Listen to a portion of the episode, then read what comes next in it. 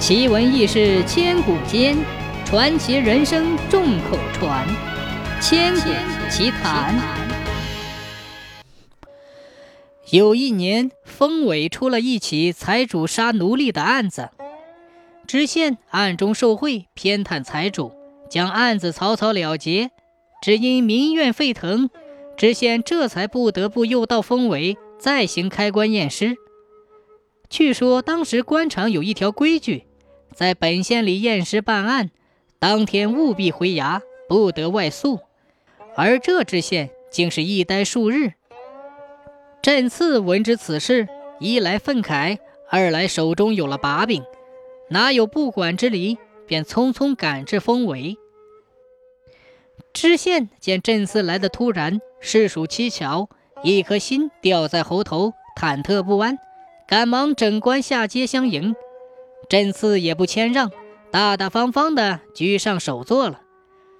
他毫不理会知县的寒暄试探，只是瞪着眼四下巡视，把整个祠堂细细打量一番，摇头晃脑，显出惊讶异常之状，口里喃喃念道：“哦，县堂建在丰围。”知县这才恍然大悟。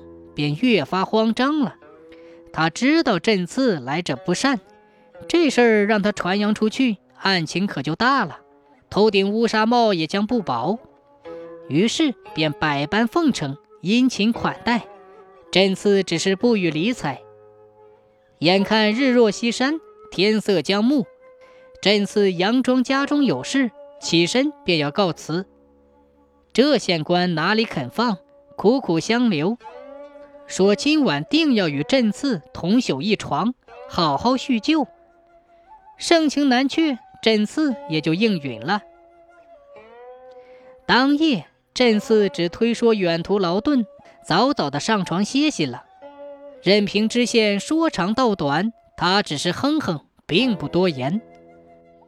约至五更，朕次醒来，见知县正捏着尿壶小解，他翻身坐立。示意也要小姐，知县巴不得有献殷勤之处，也就顾不得许多，顺手把尿壶递给了朕次。朕次小姐完毕，又把尿壶递回，叫知县接着放回床下。朕次当即告辞要回，知县假意挽留几句后，便摸出一包银两，捧与朕次。哎，下官素知兄台清寒。几两碎银子不成敬意，朕次倒也不客气的接住了。一会儿天色已亮，朕次披衣下床，推开窗户，深深吸了一口气，把银包一塞，疯疯癫癫的推门而出，放声叫道：“哈哈哈哈哈！县尊替我提尿壶，提尿壶还给我银两，哈哈哈哈哈！县尊替我提尿壶。”哈哈哈哈哈！提尿壶。哎呀，这还得了！